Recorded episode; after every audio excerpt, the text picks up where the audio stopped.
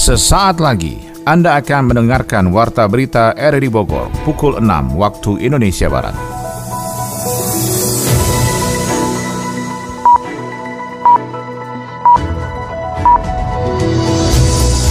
Selamat pagi dan salam jumpa. Kembali kami hadir dalam Warta Berita edisi hari ini, Jumat 10 November 2023. Siaran kami bisa Anda dengarkan melalui audio streaming RRI Digital pada perangkat Android Anda dan bisa Anda dengarkan juga di audio on demand di Spotify, Anchor, Portal, dan Google Podcast. Berita utama pagi ini adalah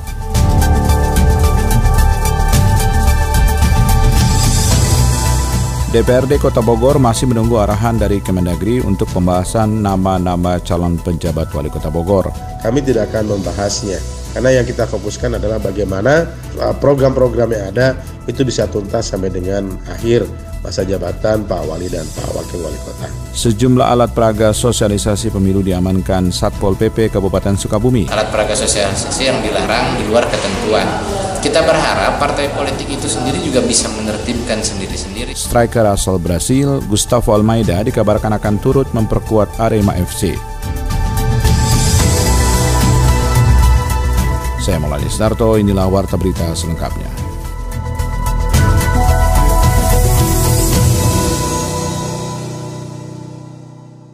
Jelang masa akhir jabatan sebagai Bupati Bogor, Iwan Setiawan berharap jajaran SKPD di bawahnya mempercepat masuknya investasi ke Kabupaten Bogor. Yofri Haryadi melaporkan. Melalui perubahan Perda Rencana Tata Ruang dan Wilayah dan Rencana Detil Tata Ruang Kabupaten Bogor, kehadiran investasi swasta yang masuk ke Kabupaten Bogor memiliki dampak langsung terhadap kesejahteraan masyarakat. Salah satunya melalui penyerapan tenaga kerja serta naiknya daya beli masyarakat. Perubahan RTRW serta kemudahan perizinan berusaha telah dibuktikan dibuktikan salah satunya dengan terbangunnya pabrik dan manufaktur baru di Kabupaten Bogor, termasuk di antaranya adalah sektor jasa di bidang kesehatan di Desa Gadok, Megamendung, Bogor. Untuk itu, menjelang masa akhir jabatan sebagai Bupati Bogor, Iwan Setiawan berharap jajaran SKPD di bawahnya dapat mempercepat masuknya investasi ke Kabupaten Bogor. Ini kan yang penting dari masyarakat atau swasta itu adalah kepastian. Ya, kami mempermudah, mempercepat, dan juga membuat kepastian, baik itu perizinan ataupun kami juga sedang merevisi merevisi, merevisi tata ruang yang mungkin tahun ini. Biar selama ini banyak kendala bagi investor adalah masalah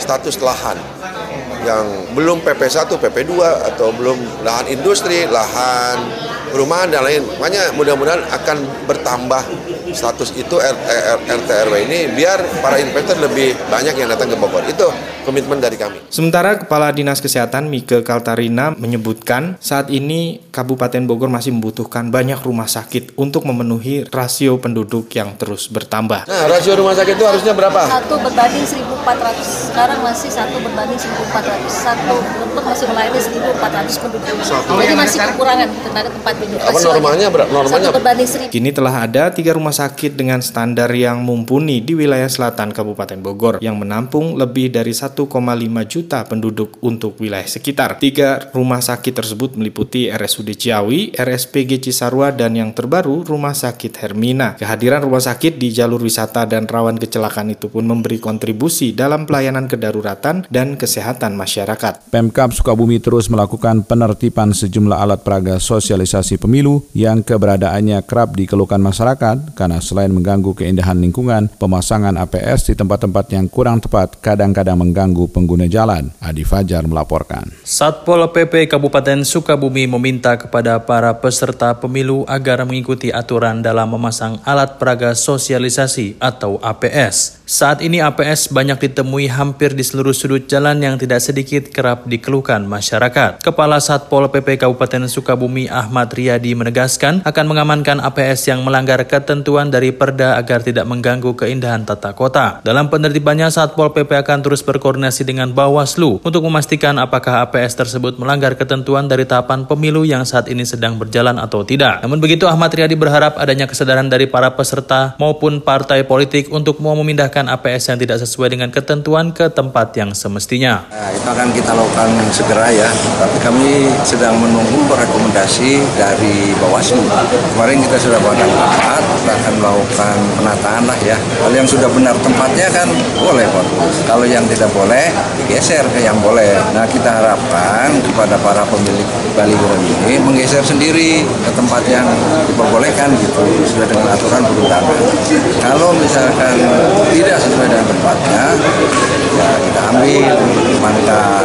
Senada dengan itu, anggota Bawaslu Kabupaten Sukabumi Fahmi Setia meminta agar seluruh partai politik mengikuti aturan dari pemerintah daerah terkait bagaimana mekanisme pemasangan APS sesuai dengan ketentuan. Menurutnya ini juga merupakan bagian dari tanggung jawab parpol untuk memberikan pendidikan politik kepada masyarakat. Kita sesungguhnya berharap bahwa partai politik itu sendiri juga menyadari apa yang seharusnya dilakukan, apa yang seharusnya tidak boleh, karena e, sebetulnya kan untuk melakukan pendidikan politik itu sendiri juga adalah tugas dari partai politik itu. Hal yang terjadi sekarang banyak alat peraga sosialisasi lah anggap yang memang itu sebetulnya tidak di, dilarang. Alat peraga sosialisasi yang dilarang di luar ketentuan kita berharap partai politik itu sendiri juga bisa menertibkan sendiri-sendiri. Terkait maraknya pemasangan APS yang dinilai melanggar aturan, Pemkap Sukabumi, KPU, Bawaslu, serta partai politik telah menyepakati untuk partai politik diberikan waktu untuk menertibkan alat peraga sosialisasi atau APS sesuai dengan ketentuan hingga tanggal 27 November 2023. Jika batas waktu yang disepakati tidak dapat dilaksanakan oleh partai politik, maka Satpol PP dapat melaksanakan penertiban sebagaimana pasal 14 Peraturan Daerah Kabupaten Sukabumi nomor 10 tahun 2018 tentang penyelenggaraan ketertiban umum dan ketentraman masyarakat. DPRD Kota Bogor masih menunggu arahan dari Kemendagri untuk pembahasan terkait nama-nama calon penjabat wali kota Bogor yang menggantikan wali kota Bogor definitif. Sony Agung melaporkan. DPRD Kota Bogor belum melakukan pembahasan terkait pejabat wali kota Bogor yang akan menduduki masa jabatan setelah berakhirnya kepala daerah definitif. Ketua DPRD Kota Bogor menjelaskan terkait dengan usulan nama-nama PJ wali kota Bogor hingga hari ini DPRD belum pernah membahas sekalipun terkait dengan usulan nama-nama tersebut dan sampai dengan saat ini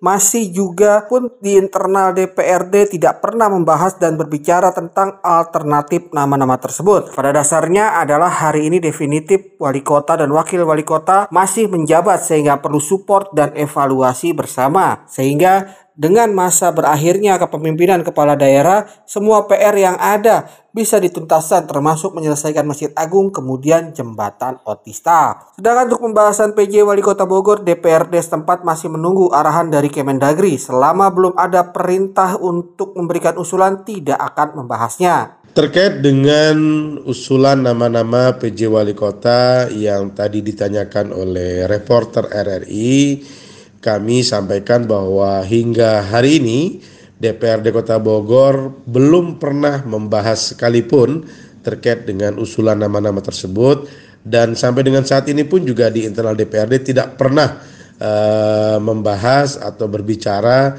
tentang alternatif nama-nama yang ada. Karena pada dasarnya adalah hari ini definitif wali kota dan wakil wali kota masih menjabat. Kita perlu support, perlu kita dukung, perlu kita evaluasi bersama agar di sampai dengan masa berakhirnya kepemimpinan beliau, beliau berdua, semua PR yang ada bisa dituntaskan, termasuk penyelesaian Masjid Agung, kemudian jembatan Otista dan lain sebagainya. Sementara untuk usulan PJ Wali Kota, kita masih menunggu arahan dari Kemendagri. Selama belum ada perintah untuk memberikan usulan, tentu kami tidak akan membahasnya. Karena yang kita fokuskan adalah bagaimana uh, program-program yang ada itu bisa tuntas sampai dengan akhir masa jabatan Pak Wali dan Pak Wakil Wali Kota. Sehingga saat ini pihaknya fokuskan untuk bagaimana program-program yang ada itu bisa dituntaskan sampai dengan masa berakhir jabatan wali kota dan wakilnya. Sementara itu Wakil Ketua DPRD Provinsi Jawa Barat Ahmad Rukyat memaparkan berdasarkan Permendagri nomor 4 tahun 2023 tentang penetapan PJ Gubernur maupun PJ Bupati Wali Kota maka DPRD Kota Kabupaten bisa mengajukan tiga nama yang memenuhi persyaratan menurut undang-undang. Kemudian Provinsi mengajukan tiga nama yang sesuai dengan undang-undang dan Kemendagri mengajukan tiga nama sesuai dengan undang-undang memenuhi persyaratan. Nantinya sembilan nama ini maka nanti akan ditentukan satu satu nama yang menjadi kewenangan Presiden dan ditetapkan oleh untuk PJ Bupati Wali Kota oleh Menteri atas nama Presiden. Berdasarkan Permendagri nomor 4 tahun 2023 tentang penetapan PJ Gubernur maupun PJ Bupati Wali Kota, maka DPRD Kota Kabupaten bisa mengajukan tiga nama yang memenuhi persyaratan menurut undang-undang. Demikian pula provinsi mengajukan tiga nama yang sesuai dengan undang-undang dan Kemendagri mengajukan tiga nama sesuai dengan undang-undang memenuhi persyaratan. Nah, tentu dari sembilan nama ini, maka nanti eh, akan ditentukan satu nama dan menjadi kewenangan presiden dan ditetapkan oleh untuk PJ Bupati Wali Kota oleh menteri atas nama eh, presiden. Tentu dalam hal ini Menteri Dalam Negeri yang nanti satu nama PJ Bupati Wali Kota akan dilantik di kantor gubernuran oleh gubernur. Demikian, semoga penyelenggaraan pemerintahan dapat terus berlangsung di Nukiwari, Ngancik Nubihari sejak Ayuna sampai Renjaga. Apa yang terjadi hari ini adalah warisan dari para pendahulu kita dan apa yang kita lakukan hari ini untuk kita wariskan pada generasi yang akan datang. Terima kasih. Assalamualaikum. Ahmad Ruyat, Wakil Ketua DPD Jawa Barat melaporkan. Tentu dalam hal ini berarti dalam Kementerian Dalam Negeri akan ada satu nama PJ Bupati Wali Kota yang akan dilantik di kantor gubernur oleh PJ Gubernur Jawa Barat. Rek, lihat deh tuh si Via. Di medsosnya sering banget posting liburan. Uang dari mana ya? Oh, gitu. Eh, kamu tau si Boy gak sih? Kemarin aku ketemu ya, dia sama pacar barunya dia kenapa ya sering banget gonta-ganti pacar? Hmm. Terus nih, si Nana tuh, si anak mami itu. Jess, gak lihat aku lagi sibuk ngetik. Kalau diajak rumpi terus, kapan selesainya? Tapi seru tahu bahas mereka. Kamu sadar gak sih? Gak baik sering-sering ngurusin hidup orang lain. Aku kan penasaran. Penasaran sih wajar, tapi bukan berarti harus serba cari tahu. Ih, Daripada buang-buang waktu, tenaga sama pikiran buat cari tahu privasi orang lain, lebih baik lakuin kegiatan yang produktif. Iya deh, maaf. Jangan marah dong, Re. Tapi ini tugas aku belum selesai tahu, bantuin dong. Kebanyakan kepoin orang sih. Jadi tugasnya nggak beres-beres. Desa tangguh bencana yang memiliki fungsi peran antisipatif serta melakukan pertolongan pertama jika terjadi bencana perlu dikembangkan lagi pengaruhnya mengingat banyaknya titik-titik wilayah rawan bencana di Kabupaten Bogor. Kembali Yofri Haryadi melaporkan. Pembentukan Desa Tangguh Bencana Destana di Kabupaten Bogor menjadi salah satu program penting dalam mitigasi dan pengurangan resiko bencana. Hanya saja keterbatasan anggaran yang dimiliki BPBD Kabupaten Bogor tidak dapat mengakomodir seluruh desa di 28 kecamatan rawan bencana yang yang ada. Demikian dijelaskan Kepala Bidang Kedaruratan dan Logistik BPBD Kabupaten Bogor Adam Hamdani. Menurutnya dengan kondisi kontur daerah berbukit terutama di wilayah selatan dan barat Kabupaten Bogor, program Destana penting untuk diperbesar lagi pengaruhnya. Dan memang itu berpotensi untuk pergerakan tanah ataupun longsoran dan memang kontur Kabupaten Bogor yang bebukitan dan ada gunung juga itu memang sangat berpotensi untuk bencana. Yang lawan longsor itu lebih banyak di wilayah barat dan selatan. Yang memang uh, Destana itu atau Desa Tangguh Bencana itu merupakan perpanjangan tangan dari BPBD dan itu sebenarnya juga kesadaran dari pihak desa ya. Karena anggaran dari pembentukan Destana itu dari berbagai pintu dalam arti dan itu memang diharapkan bisa menanggulangi bencana tingkat skala kecil ya Daerah pegunungan memiliki kerentanan terjadinya longsor, terutama di wilayah puncak Bogor, serta daerah lain dengan kontur bertebing yang mengancam keselamatan penghuninya. Desa Gunung Putri merupakan desa yang kerap mengalami banjir, genangan akibat meluapnya Kali Cilengsi dan Cikeas. Meski resiko bencana longsor tidak begitu besar, melalui program Desa Tangguh Bencana dapat memberikan edukasi kepada desa lainnya di Kecamatan Gunung Putri untuk siaga dan waspada menghadapi pancaroba. Bahwa pembentukan Destana ini sangat penting mengingat Kabupaten Bogor juga merupakan salah satu daerah yang rawan bencana. Maka nanti Destana ini merupakan garda terdepan desa mewakili pemerintah kabupaten ketika terjadi bencana, maka mereka lah yang terdepan yang lebih dahulu untuk menanggulangi atau menangani bencana alami. Ataupun relawan-relawan bencana alam Desa Gunung Putri sudah dikirim ke beberapa wilayah, diwakil juga oleh Yayasan Gemawan Indonesia. Ketika terjadi di kecamatan kita kirim, ketika di Kabupaten Bogor, waktu kemarin di Cileksa. Desa Tangguh Bencana memiliki fungsi penanganan dan antisipatif serta melakukan pertolongan pertama jika terjadi bencana, termasuk ketersediaan peralatan pendukung dalam kondisi darurat bencana seperti perahu karet, ambulans, bahkan tenda dan rumah sakit lapangan, yang kesemuanya itu merupakan buah dari kerjasama Pentahelix dalam penanggulangan bencana di wilayah masing-masing. Perilaku buruk masyarakat dengan membuang sampah ke sungai masih marak ditemui, seperti yang terjadi di kawasan Puncak Bogor, yang mengakibatkan menumpuknya sampah sehingga menutupi saluran air atau drainase. Kita ikuti laporan Yofri Haryadi. Kepala UPT Dinas Kebersihan Wilayah 3 Ciawi, Enceng, mengakui masih ada perilaku buruk masyarakat di kawasan Puncak Bogor yang membuang sampahnya ke sungai. Tumpukan sampah yang menutupi saluran drainase di Simpang Ciawi Bogor adalah satu contoh nyata bagaimana buruknya perilaku tersebut. Meski berkilah ada agenda rutin untuk mengangkut sampah yang menumpuk di saluran drainase di Simpang Ciawi, Enceng kembali mengingatkan kepada aparatur pemerintah desa untuk gencar melakukan sosialisasi perilaku hidup bersih dan sehat dan kembali mengencarkan program bank sampah atau gerakan sejenis agar tumpukan sampah yang diangkut adalah sampah residu. Nah, seperti hanya sekarang buang ke kali, Pak. Sebetulnya itu kan merupakan PR, Pak. Cuma masalah sampah memang tidak bisa sepenuhnya dibebankan kepada DLH, Pak. Kalau masalah sampah itu. Nah, harus ada lah. Mungkin kerjasama baik mungkin dengan pihak kecamatan dengan pihak desa hmm. bahkan mungkin dengan pihak RW dan RT dalam hal ini ya terus terang aja mungkin minimnya juga sosialisasi ya Pak. Ataupun juga bisa jadi itu belum sadarnya daripada masyarakat. Kepada ya pengganti ya.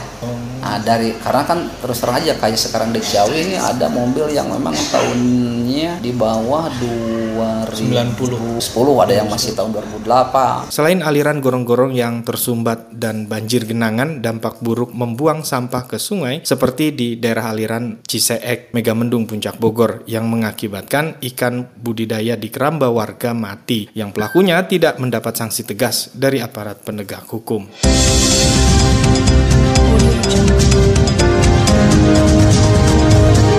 Anda tengah mendengarkan Warta Berita RRI Bogor.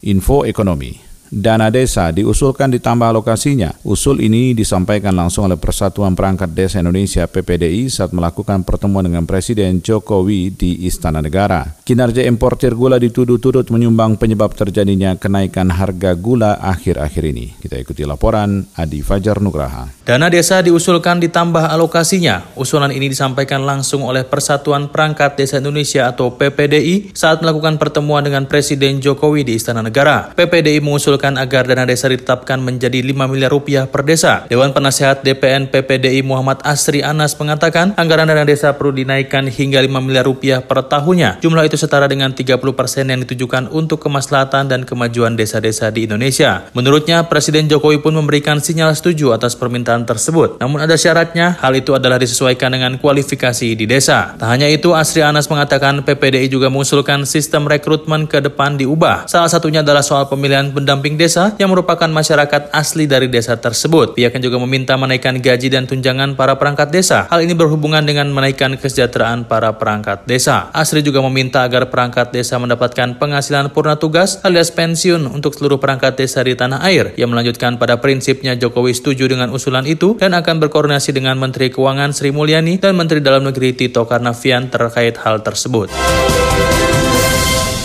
Kepala Badan Pangan Nasional Arief Prasetyo Adi mengungkap biang kerok kenaikan harga gula belakangan ini. Ia menyebut hal itu dipicu karena kerja importir gula yang tidak benar. Kinerja itu tercermin dari importasi gula yang tak segera mereka lakukan. Padahal para importir telah mendapatkan izin impor dari pemerintah. Arief pun mengatakan karena kinerja itu, realisasi impor gula sampai saat ini masih sangat rendah, yakni 26 persen. Karena kerja tak benar itu, ia mengatakan stok gula dalam negeri berkurang. Buntutnya harga gula pun melambung hingga menyentuh Rp16.000 per kilogramnya. Harga itu berada di atas harga acuan penjualan di tingkat konsumen sebesar Rp14.500 per kilogram. Yang mengingatkan seharusnya para importir segera melakukan impor sesuai waktu yang ditentukan saat izin dikeluarkan pemerintah. Ia mengatakan para importir itu mencakup semuanya dari swasta hingga BUMN. Untuk kejadian ini, Arif Prasetyo Adi mengatakan pemerintah melalui Kementerian Perdagangan akan mengawasi realisasi impor oleh importir. Di sisi lain, PT Raja Wali Nusantara Indonesia Persero atau Holding Pangan ID Food akan mengimpor gula sebanyak 125 ribu ton. Jumlah tersebut merupakan bagian dari penugasan impor tahun ini yang sebanyak 250 ribu ton.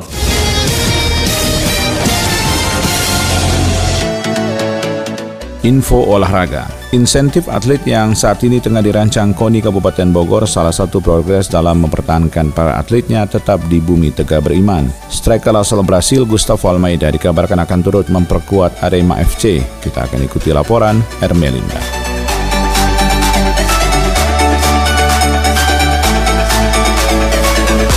Berbagai cara dilakukan semua pengurus KONI untuk bisa mengikat para atlet juaranya agar tidak hengkang ke daerah lain, terutama pada setiap multi-event bergengsi Setana Pasung dan Porprov Jabar. Salah satunya saja pengurus KONI Kabupaten Bogor yang belum lama ini dinahkodai Dedi Bahtiar. Dikatakan oleh Dedi rancangan program melalui verifikasi cabang olahraga dan insentif bagi para atlet menjadi langkah awal yang dilakukan sebagai persiapan Porprov 2026 mendatang. Insentif atlet yang saat ini rancangan perhitungan yang masih disusun menjadi progres Untuk bisa mempertahankan para atletnya tetap di bumi tegar beriman. Karena iming-iming setiap perhelatan menjadi godaan bagi para atlet untuk hengkang dari daerahnya. Melalui Insus ini diharapkan para atlet akan terikat serta termotivasi untuk memberikan yang terbaik bagi Kabupaten Bogor di berbagai event kejuaraan. setiap cabur-cabur itu melakukan pembinaan terhadap atlet. Yang sudah dapat emas, kita dari kesejahteranya kita akan berikan khusus pembinaan khusus. Nah yang atlet-atlet pembinaan hasil dari seleksi dan sebagainya kita tingkatkan kemampuannya sehingga tiga tahun ke depan itu sudah menjadi atlet yang Sementara itu saat ini KONI Kabupaten Bogor juga sedang disibukkan dengan berbagai event, salah satunya saja PON 2024. Wakil Sekretaris Umum KONI Kabupaten Bogor Otrai Sugiarto mengatakan ada 83 atlet yang ikut dalam BK PON 2024 dan hingga sejauh ini belum ada yang gagal. Sehingga Otrai meminta dukungan kepada masyarakat agar atlet Kabupaten Bogor bisa lolos semua dalam ajang ini. Menurut Otrai, program pembinaan yang sudah dilakukan menjadi salah satu progres yang berjalan dengan baik karena bisa membawa para atlet atletnya masuk dalam pentas event nasional. Oni saat ini kita ya sedang ini ya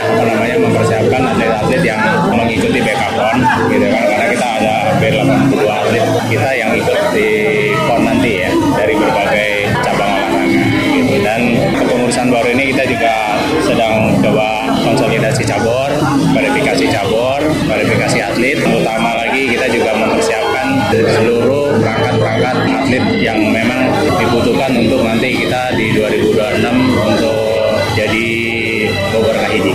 Sebelumnya Menteri Pemuda dan Olahraga Republik Indonesia Menpora RI Dito Aryo Tejo secara resmi menghitung mundur menuju Pekan Olahraga Nasional PON 2024 Aceh Sumatera Utara Sumut. Menpora Dito berharap PON 2024 Aceh Sumatera itu nantinya sukses prestasi, sukses penyelenggaraan dan sukses administrasi. Persija Jakarta mendapatkan tambahan amunisi lini depan menatap sisa Liga 1. Top skor kompetisi Gustavo Almeida dipinjam Macan Kemayoran dari Arema FC. Singoedan yang mengkonfirmasi peminjaman striker asal Brazil itu lewat General Manager tim Muhammad Yusrinal Fitrian di Arema FC mengumumkan keputusan itu. Gustavo bermain 16 pertandingan untuk Arema FC di Liga 1. Ia mampu mencatatkan sebanyak 14 gol untuk tim kebanggaan Aremania itu. Di Liga 1 musim ini, Gustavo mencetak satu hat hat-trick. Pemain 27 tahun itu membukukannya saat Arema FC seri melawan Persib Bandung dengan skor 3-3. Dengan kedatangan Gustavo Almeida, slot pemain asing Persija pun lengkap. Sebelumnya tim ibu kota sudah mempunyai Marco Simic, Rio Matsumura, Machies Gajos, Oliver Bias, dan juga Ondrej Kudela.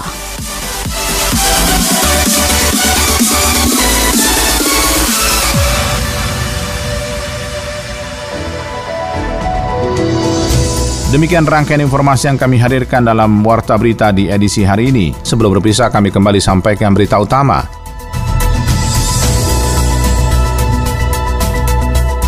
DPRD Kota Bogor masih menunggu arahan dari Kemendagri untuk pembahasan nama-nama calon penjabat wali kota Bogor. Sejumlah alat peraga sosialisasi pemilu diamankan Satpol PP Kabupaten Sukabumi. Striker asal Brasil, Gustavo Almeida dikabarkan akan turut memperkuat Arema FC. Mewakili kerabat kerja bertugas, saya Maulana Estarto mengucapkan terima kasih. Selamat pagi.